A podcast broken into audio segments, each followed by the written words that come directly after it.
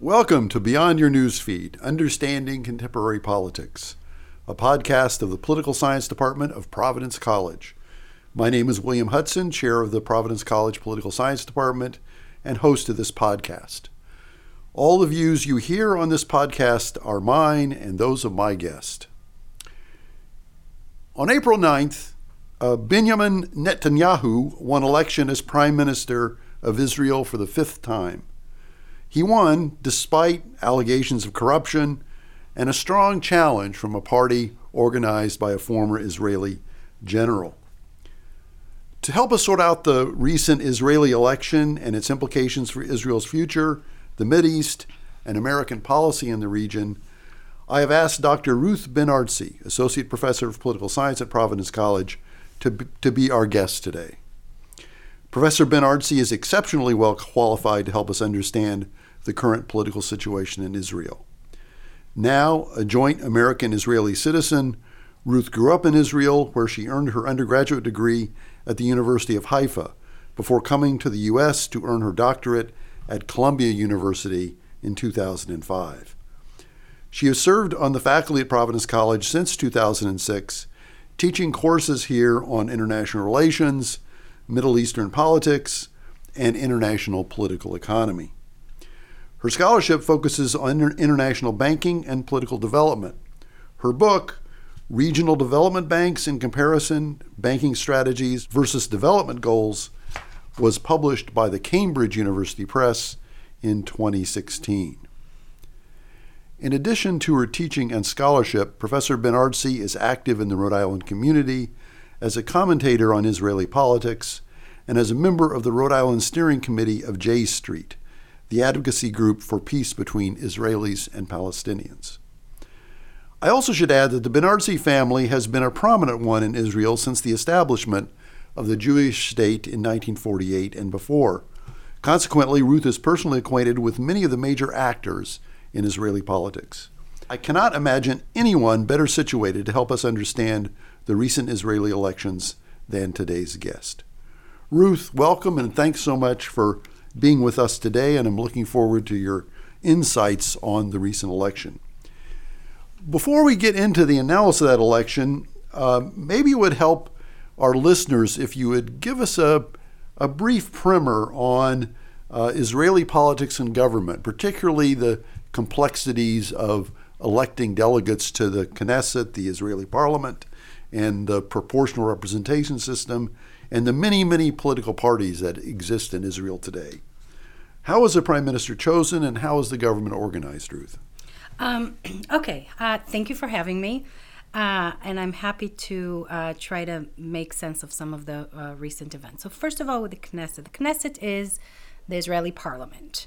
Uh, there are 120 seats uh, in the Knesset.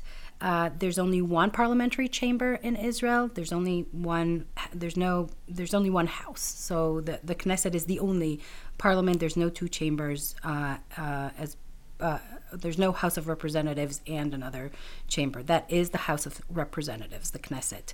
Um, the members are elected in a parliamentary election of proportional representation in one region.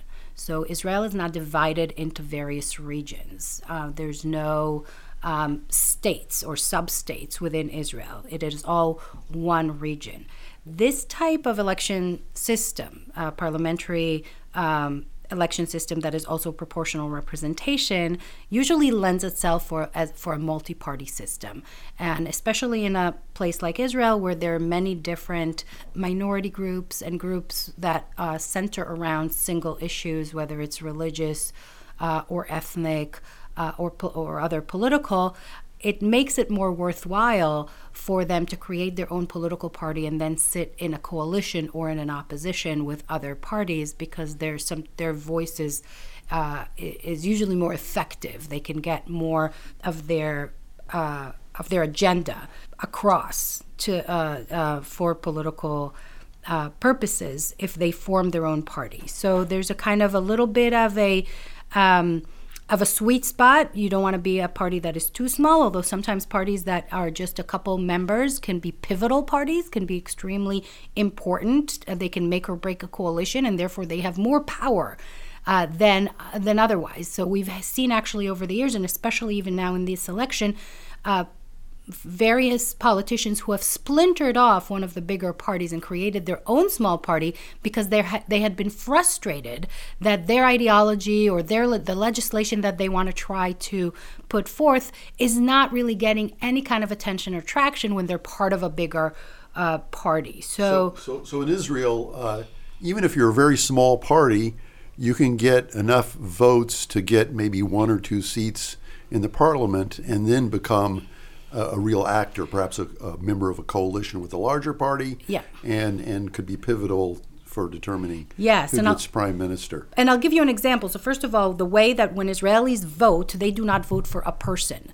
They don't vote for Benjamin Netanyahu. They vote for a political Party, party. right. So, the political party decides its um, ranking of the members of the party. They, some political parties have primaries, and this is how they decide it. So members of the party can vote. Some don't. Like the religious parties, the rabbis decide what the ranking is. Before the elections, every party has to submit to the election commission a list of 122 members of that party. Um, even though it's unrealistic that any party would ever get 122 members, they have to have that list. So what it means is that if there are many parties, for example, in the coalition deliberation right now, one of the parties that has only five seats has a lot of power because they can make or break the coalition. This is Lieberman's party, Yeah, and he would likely get a very good position. Yeah, l- l- this is perhaps something that really confuses Americans. Uh, after the election, the news reports here, for example, reported that uh, Netanyahu's party, the Likud, got 35 seats in the Knesset, and his major opposition, the Blue and White Party, led by Benny Gantz, also got 35 seats. But immediately everybody said Netanyahu was now going to be prime minister. To many Americans, it looked like a tie. Both parties had 35 seats. How come Netanyahu gets to be prime minister? Well, so it was actually far from a tie. What you look at is you look at blocs, at blocs of of what are the likely parties that have agreements or will likely make agreements with a coalition party. So the way it works is that uh, right after the election, the president of Israel, which is a ceremonial role, um, is charged with uh, with giving the right to form a coalition to one of the parties. It doesn't have to be the party that has the most votes. It's, and I'll tell you in a second when it didn't happen. So this is not the worst. This is not the fir- this is not the worst challenge Netanyahu has faced in recent years, um, and.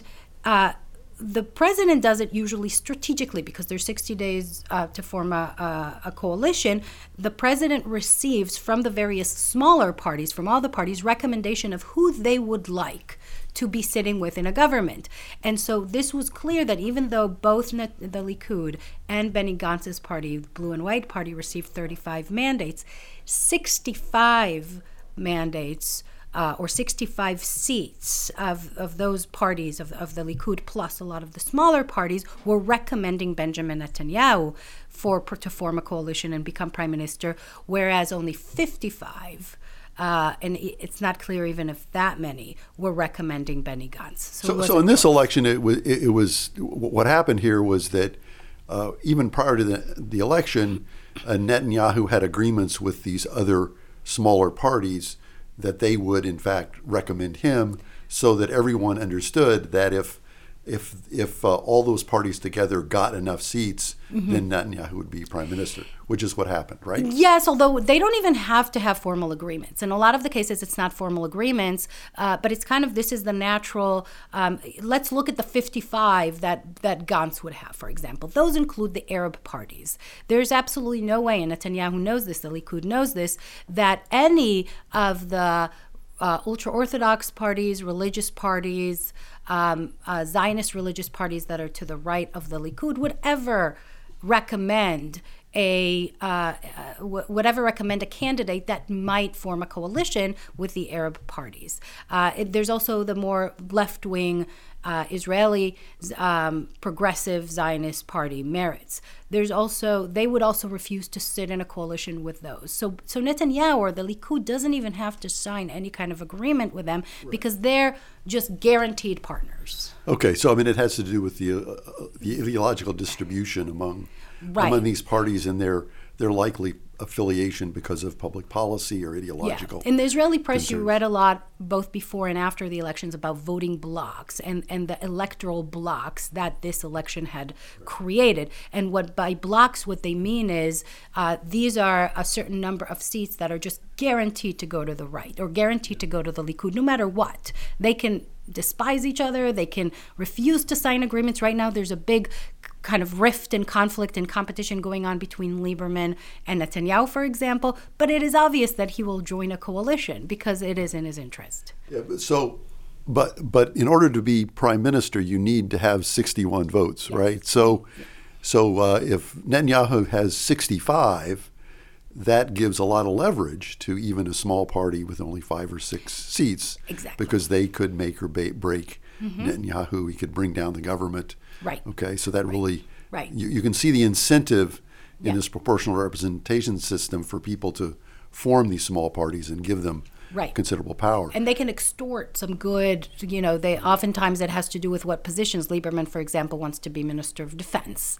Um, and he, He's head of one of these right wing. Yes, he's at the parties. Russian secular party. He also has an issue with the ultra orthodox. He would like to advance legislation that would um, that would make it mandatory or to enforce mandatory military service for ultra orthodox, uh, and that is that is a big problem within that right wing Because coalition. because Netanyahu also has support from the ultra orthodox and he parties. needs them. They have 16 seats. Oh, they're okay. they're stronger than than than uh, than Lieberman. So he's in a very tough place. This is no easy negotiation going on, and the losers are probably going to be his own Likud members because he's going to hand out uh, ministerial seats to all these other smaller parties. Right. Uh, and is it the case that after this election, Netanyahu's bloc or coalition is f- even further to the right than the previous government ideologically? Or is that too simplistic? Um, so, you know, I would say it is more apparent now to people who are viewing this from the outside that it's to the right. Uh, in my opinion, it has been as far to the right now for 20 years. Uh, we are just seeing this more. So it has been some of the some of the uh, of those voices that are now out in the open had always been there, but they were hiding or they were kind of behind the scenes. They were whispering in the ears of the other representatives. Now they're not afraid. They're emboldened. It's not that much different than what is going on in the United States, where some of the currents and the trends had always been there, uh, but now they just have a they're louder uh, is what I would say. But that trend of the entire Israeli electorate going to the right, and therefore also representatives going to the right, uh, has been there. One of the things that Netanyahu is trying to do, even to to, to enlarge in his coalition and to have a more stable coalition, not to depend as much on some of these smaller parties, he's trying to entice some of the individual members of Gantz's political party to splinter off of that party and join a coalition. That also has been done before. And because Gantz's party was put together at the last minute and it's kind of like a um, a mishmash of various different people who don't necessarily share an ideology or a vision, it is very possible that at least a few of them could say, well, you know, we identify with some of these uh, uh, agendas that the Likud or this coalition is forming, and therefore we would we feel like we're going to be more effective being part of the coalition. So maybe this is a good time for you to give us some background on, on Netanyahu and his role in Israeli politics. He's been a major figure now for uh, what 20 years, almost 25 years, uh, and he's been prime minister for a, a good period of time. Um, uh, exactly who is Netanyahu and how has his politics evolved and the politics of his of his coalition uh, over time? What can you tell us about that? So Netanyahu became prime minister for the first time in 1996. Uh, and that was the first time, and then the and after this, the law was changed, where Israel actually had a um, a different type of electoral system. It experimented with a different type of electoral system for two election cycles, where a prime minister was voted on directly, so the person got a vote, uh, and there was a separate vote for a party.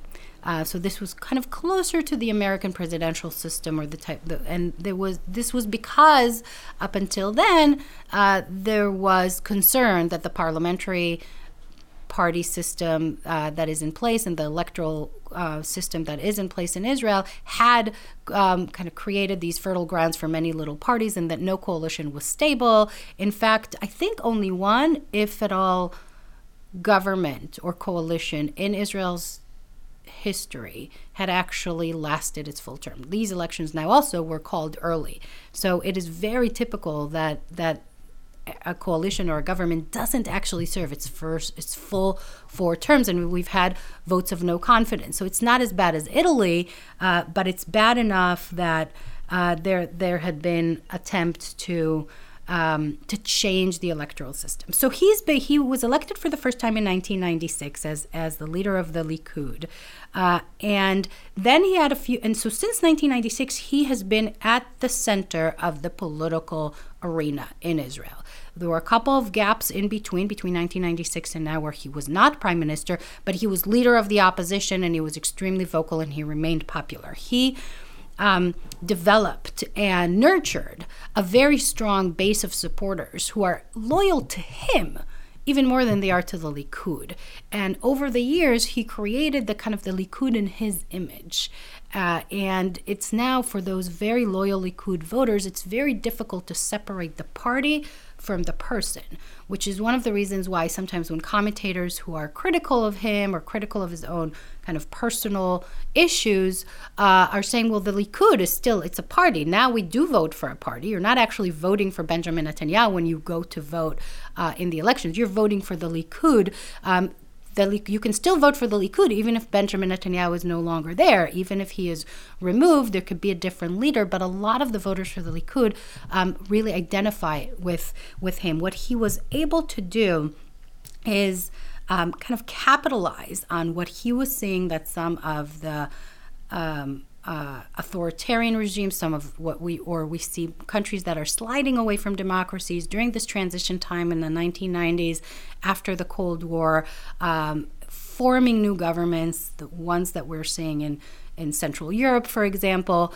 uh, he was able to capitalize on those types of politics where he realizes that fear can generate this type of support that he needs. Uh, and creating this a personality cult and an identification with a political party that would ensure his political or his political majority he's not a very ideological person. He was not necessarily a right wing ideologue before that. I mean, he does come from a right wing ideological family.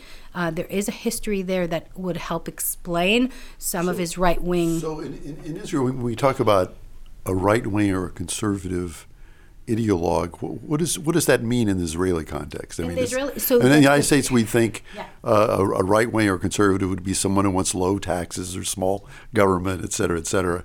Uh, is it like that in Israel, or or, or what else do we need to understand to understand that? So actually, Netanyahu Americanized Israeli politics. He made it like that in Israel. So he had spent. He actually was an American citizen earlier. He spent many years, his formative years, in the United States. His father was ostracized from Israeli academia. Was very frustrated. He's a historian um, of, of, of, Jewish of Jewish history, uh, and he spent many years in the United States. And his father kind of preached to his children how terrible the Israeli elites are. And at that time, the elites were the elites that were associated with the Labor Party uh, or with the left. And so this is what Netanyahu grew on. Um, his star started to shine in Israeli politics when he was appointed uh, the uh, representative, Israeli representative to the United Nations. And he speaks English very well, and he's, he can present himself very well. He's very well spoken. He's a good politician. And he happened to be the Israeli representative to the United Nations during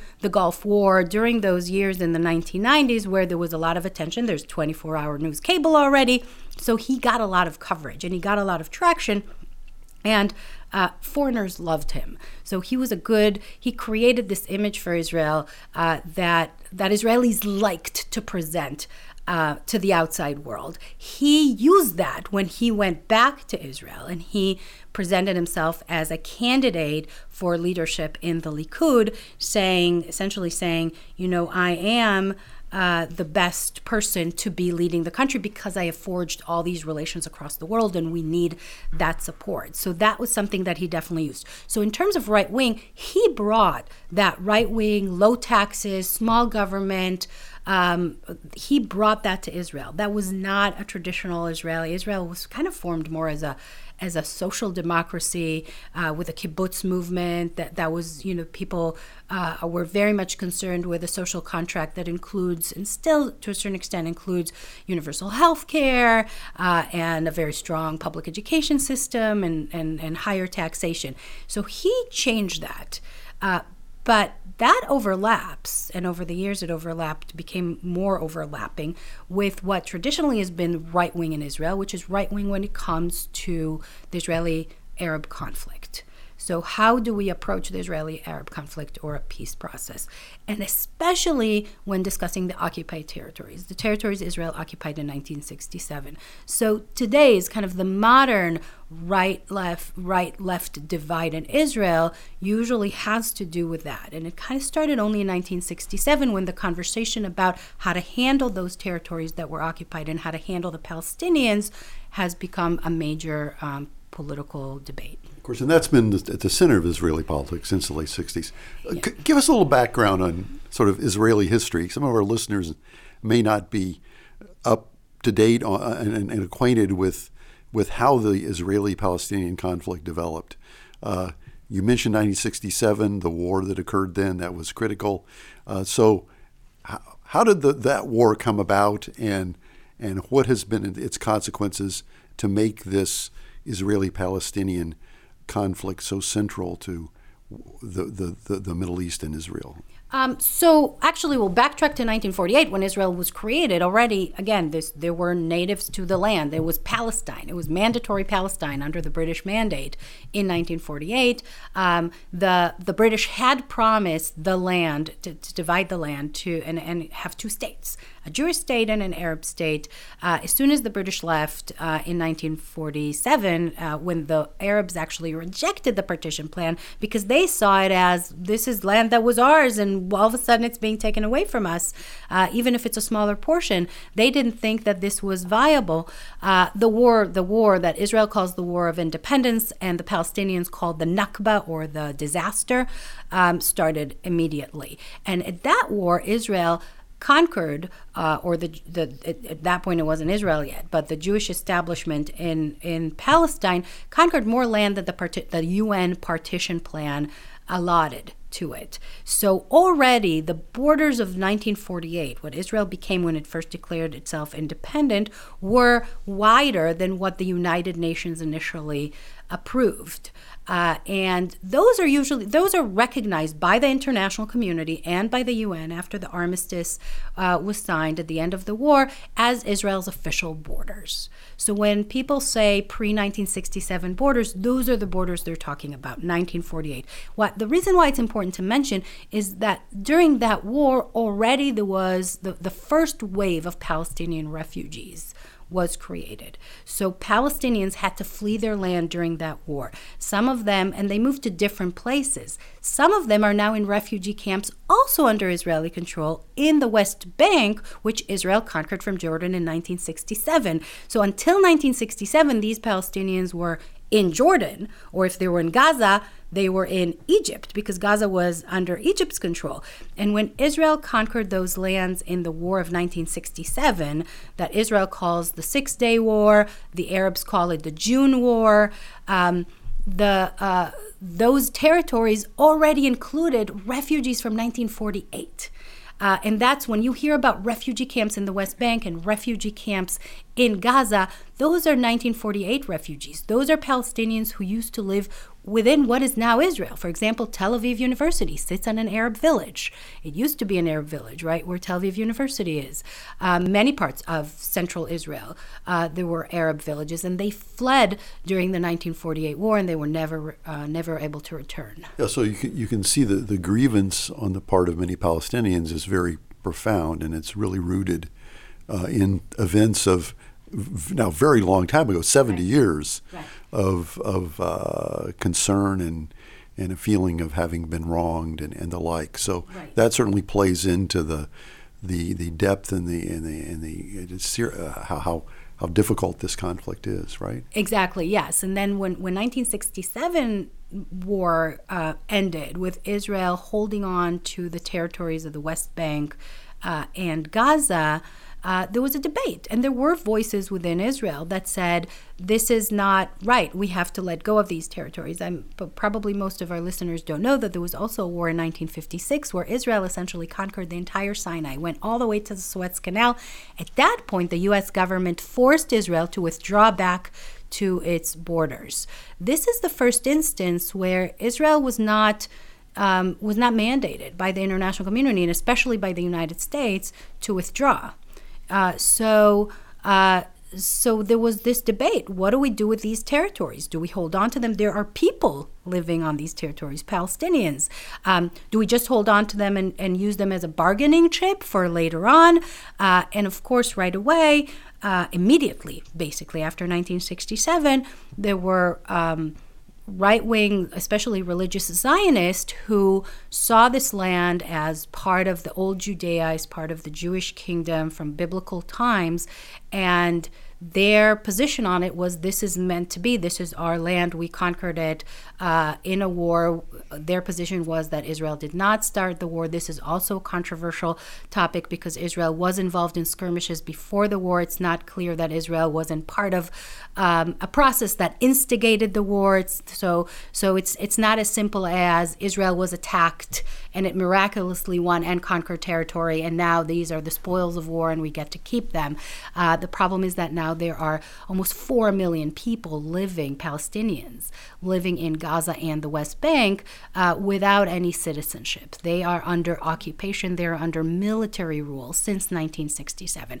And the question of how to handle those territories and what to do both with the territory and with the people who live on the territory is what creates the left-right divide since 1967. Right, and so and so already by by the 1970s, you had a faction within Israel saying we basically should keep these lands forever. This is part of uh, we, we we now should uh, should in fact uh, annex them and they should be part of Israel and and that. Uh, but we also hear a lot of talk about the the one state and the two state solution. Can you kind of sort that out? What are, what are the different stances on the future of Israel and yeah. and uh, it seems that uh, in the 1980s and 90s, the assumption was there would have to be some kind of a two state solution with a Palestinian state and, and an Israeli, uh, predominantly Jewish state. Um, but since then, there have been a lot of Israeli settlements on the West Bank, and there seem to be more and more politicians in Israel who are advocating something other than that two state solution. Right. So the settlement started in the late 60s and early 70s, and actually with the support and even encouragement at times of the Labor Party government, led government. So, uh, so until 1977, Israel's government was kind of hegemonically controlled by the Labor Party. So between 1967 and 1977, when some of the most extreme settlements that are deep in Judea uh, in the West Bank were created was under Labor Party leadership. Uh, so we have to make that clear, and the settlers know this. Uh, there was a debate on whether to allow Jews to settle in those lands, and the Labor Party allowed that. There were voices within the left and the Labor Party, and some um, kind of thought leaders within Israel who warned, who wrote about this, who warned, who said this is going to be the end of the country. This will corrupt the entire Zionist or Jewish uh, uh, national dream. We cannot hold to these territories. But they were quickly crushed. It seemed like uh, the Arab countries were devastated after the war. Uh, the voices within those uh, religious Zionist um, factions within Israel uh, were, they, they saw themselves as as pioneers. They saw themselves, they were kind of like the hippie 1960s. We're going to go settle on these hilltops and we're going to create, this is our biblical land. And they, so these are when, this is when these settlements started. So when we're talking about one state and two state, um, by the 80s and 90s, some people were already cynical about that too, they said, you know, well, this this is just lip service. This is all a pretend game for the rest of the world to think that it is possible to create two states because at the same time that negotiations were happening, at the same time that all the different processes were happening, the settlements were expanding and growing, uh, and more and more land was grabbed and taken away uh, from its Palestinian owners. So incrementally over the years between 1967 and today, uh, just the landscape, the geography made it more and more impossible to separate the people uh, and to create what we talk about as two states, which is the idea that within the 1967 borders or the borders where the 1948 war ended, that will be Israel, a Jewish state, and the occupied territories, what is called today the occupied territories, the West Bank and Gaza, will form together a Palestinian state. This is logistically complicated because they are not territorially continuous. So Gaza and the West Bank, to, to in order to move between them, you have to go through a road that goes through Israel. So that's one of the logistical issues.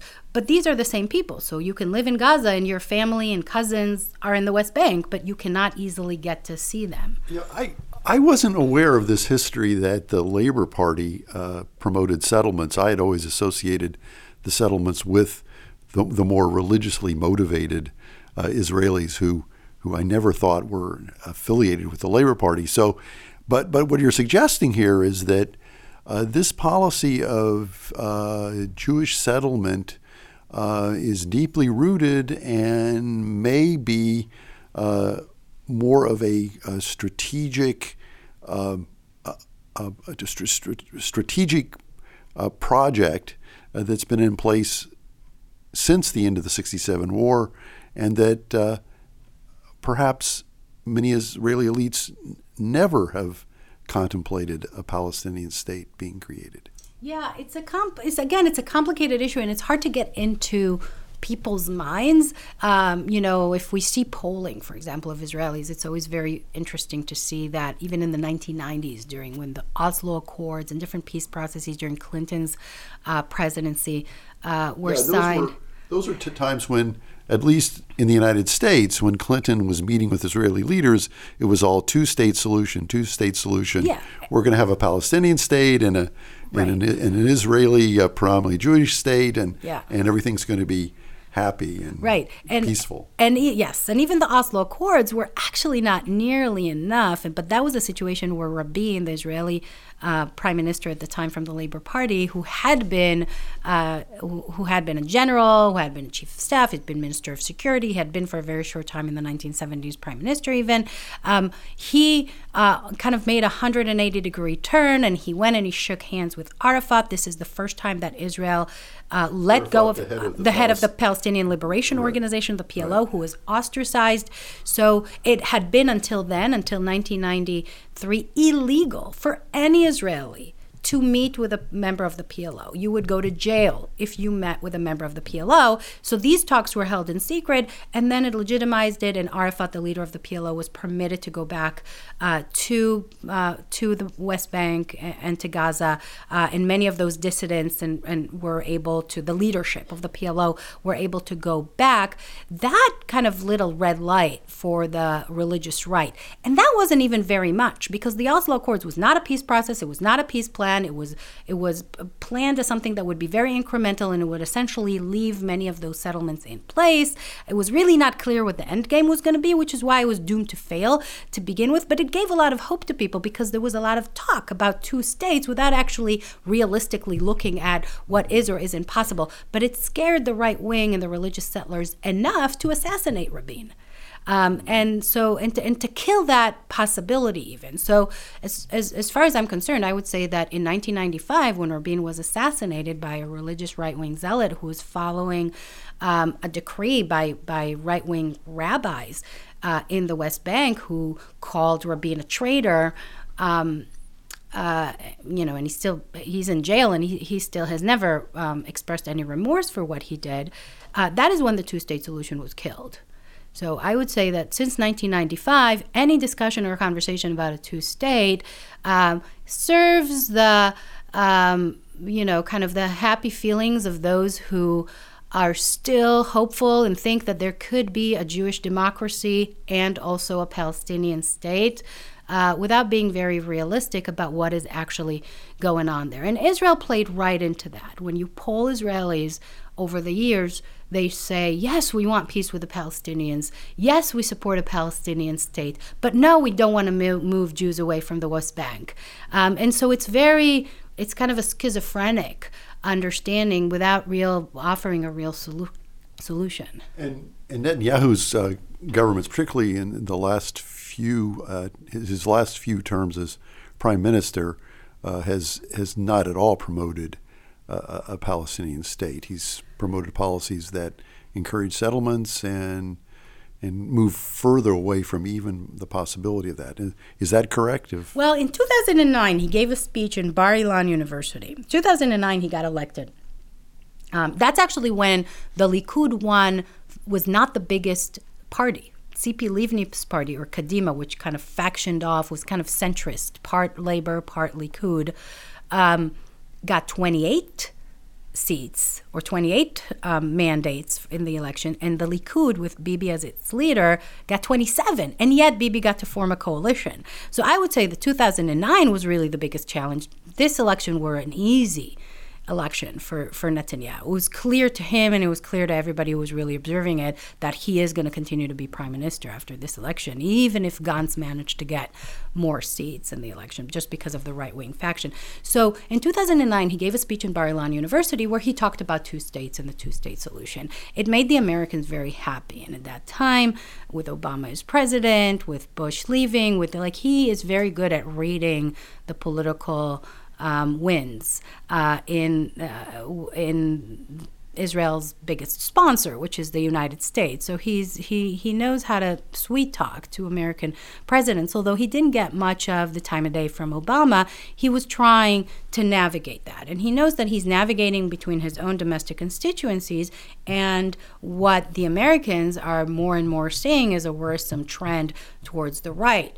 Um, his kind of biggest opportunity his um, came to him when Trump was elected because and this is why we're seeing in the last couple of years all of these uh, right wing very extreme right wing parties and right wing um, political positions, very extreme political positions that I would argue always existed, but are now surfacing and are out in the open because they feel they can do that uh, with Trump's administration. So with this American administration, they're not getting the pushback. They're not being Trump.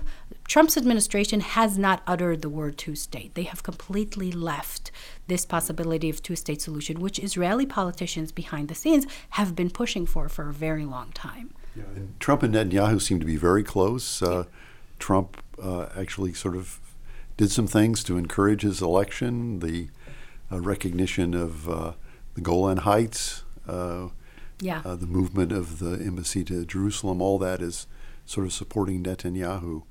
Um, and Netanyahu is supporting Trump. So when I'm saying right. that Netanyahu is very good about reading American politicians, he lived in the United States. He's really kind of half American.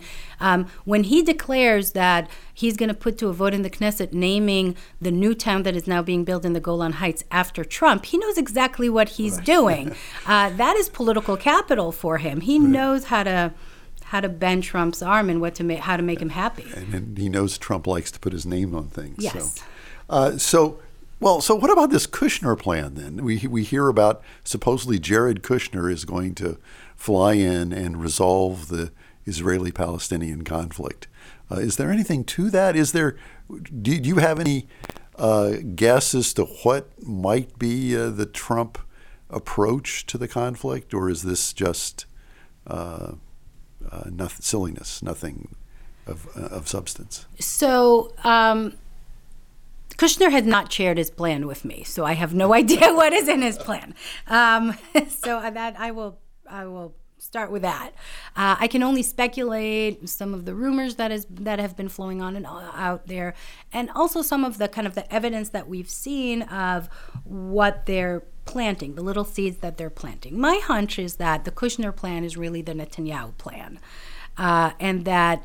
Uh, and and I also have to say that this is a first for for an American administration.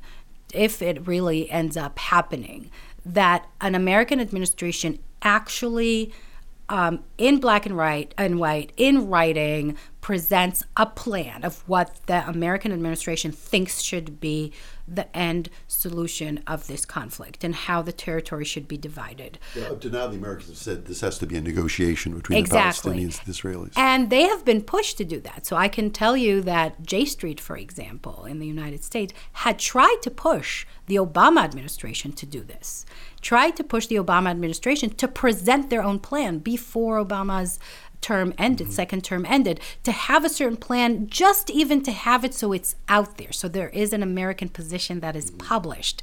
The Obama administration was resistant to it because they kept saying this exact same thing. This needs to be negotiated between the sides. We don't want to impose our position on the Palestinians, Israelis, and potential other partners. So, so, you're saying that the Kushner plan may very well be Netanyahu's plan, but presented by the Americans as the American plan. Yes. And and that may give it some legitimacy and. Yes, and and here are the signs that we're seeing. For example, when Trump declared um, soon after he became president, when he declared that the United States is now recognizing Jerusalem as the capital of Israel, he also said at the same time that now that's off the table.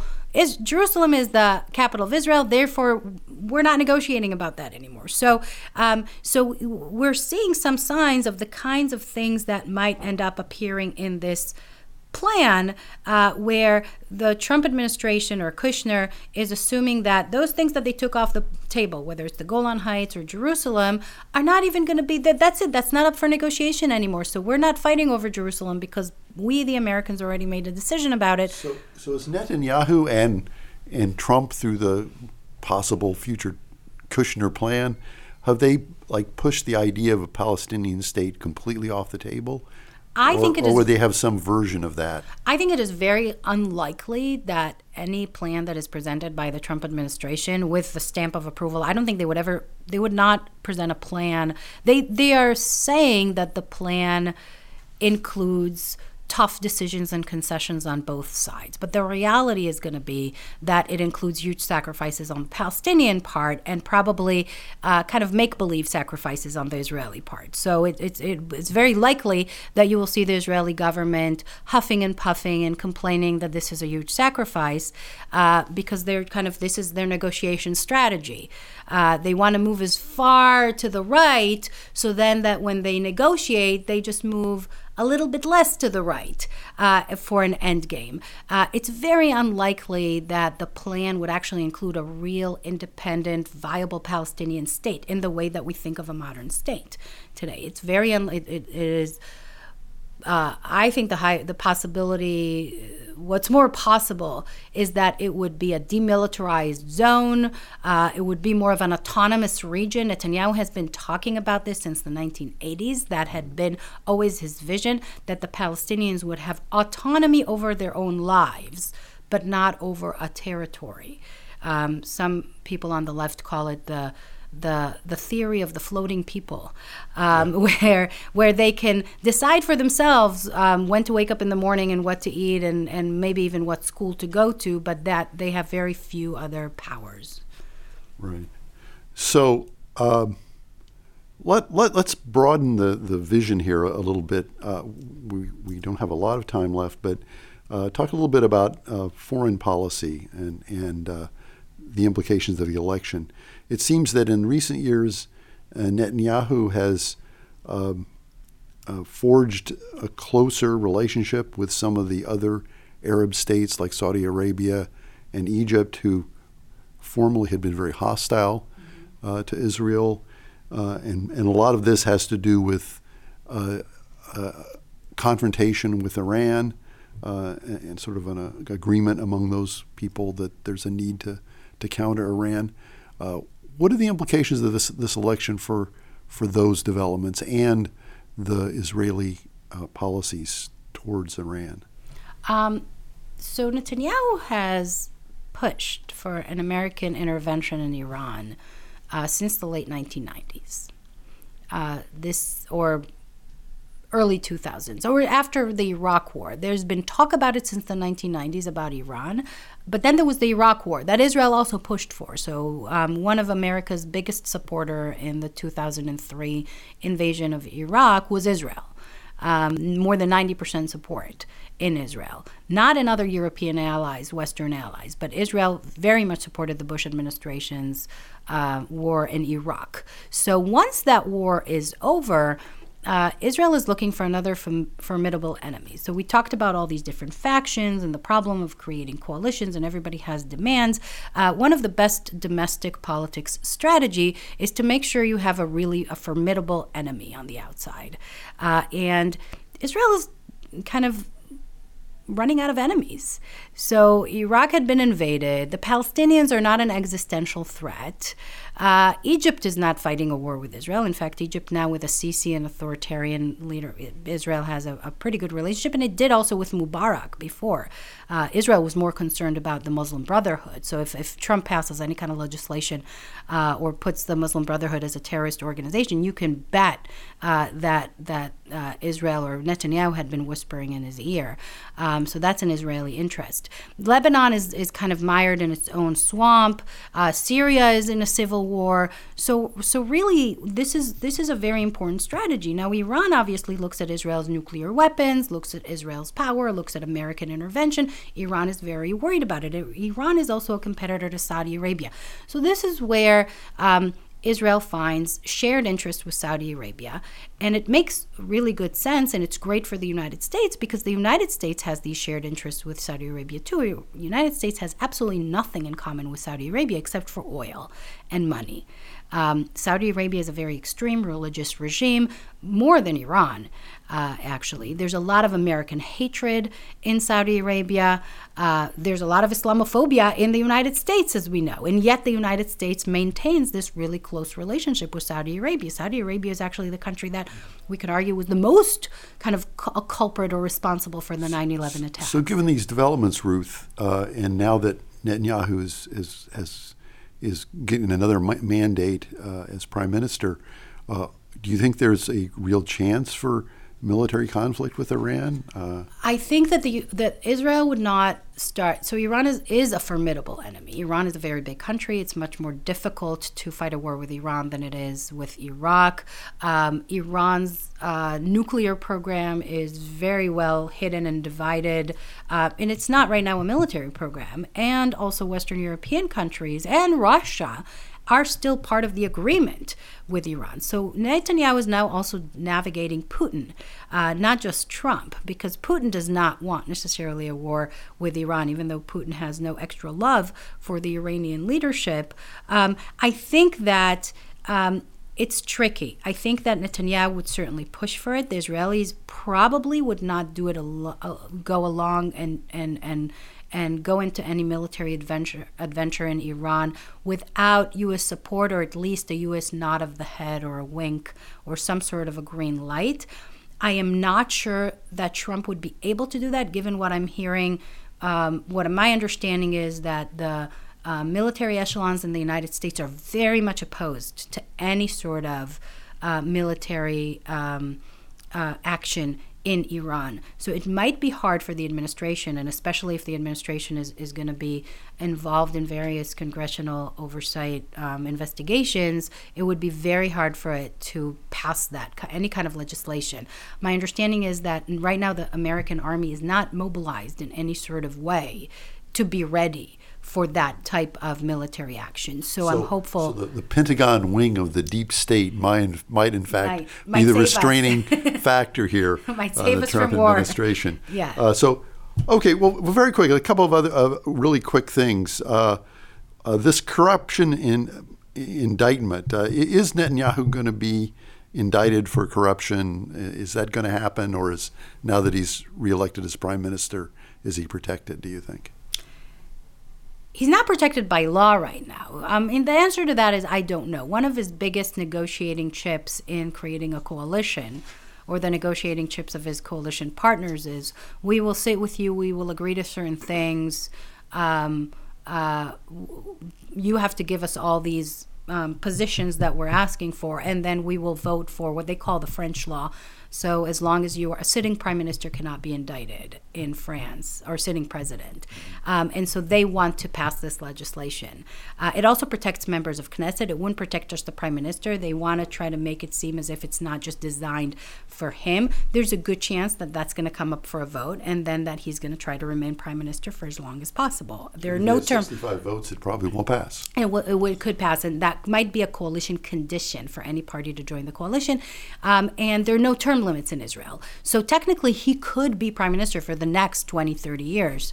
Um, so, so I don't know. I think, and he his narrative is um, everybody knew what was going on with the corruption allegations. It is all just a witch hunt. It is all fake news.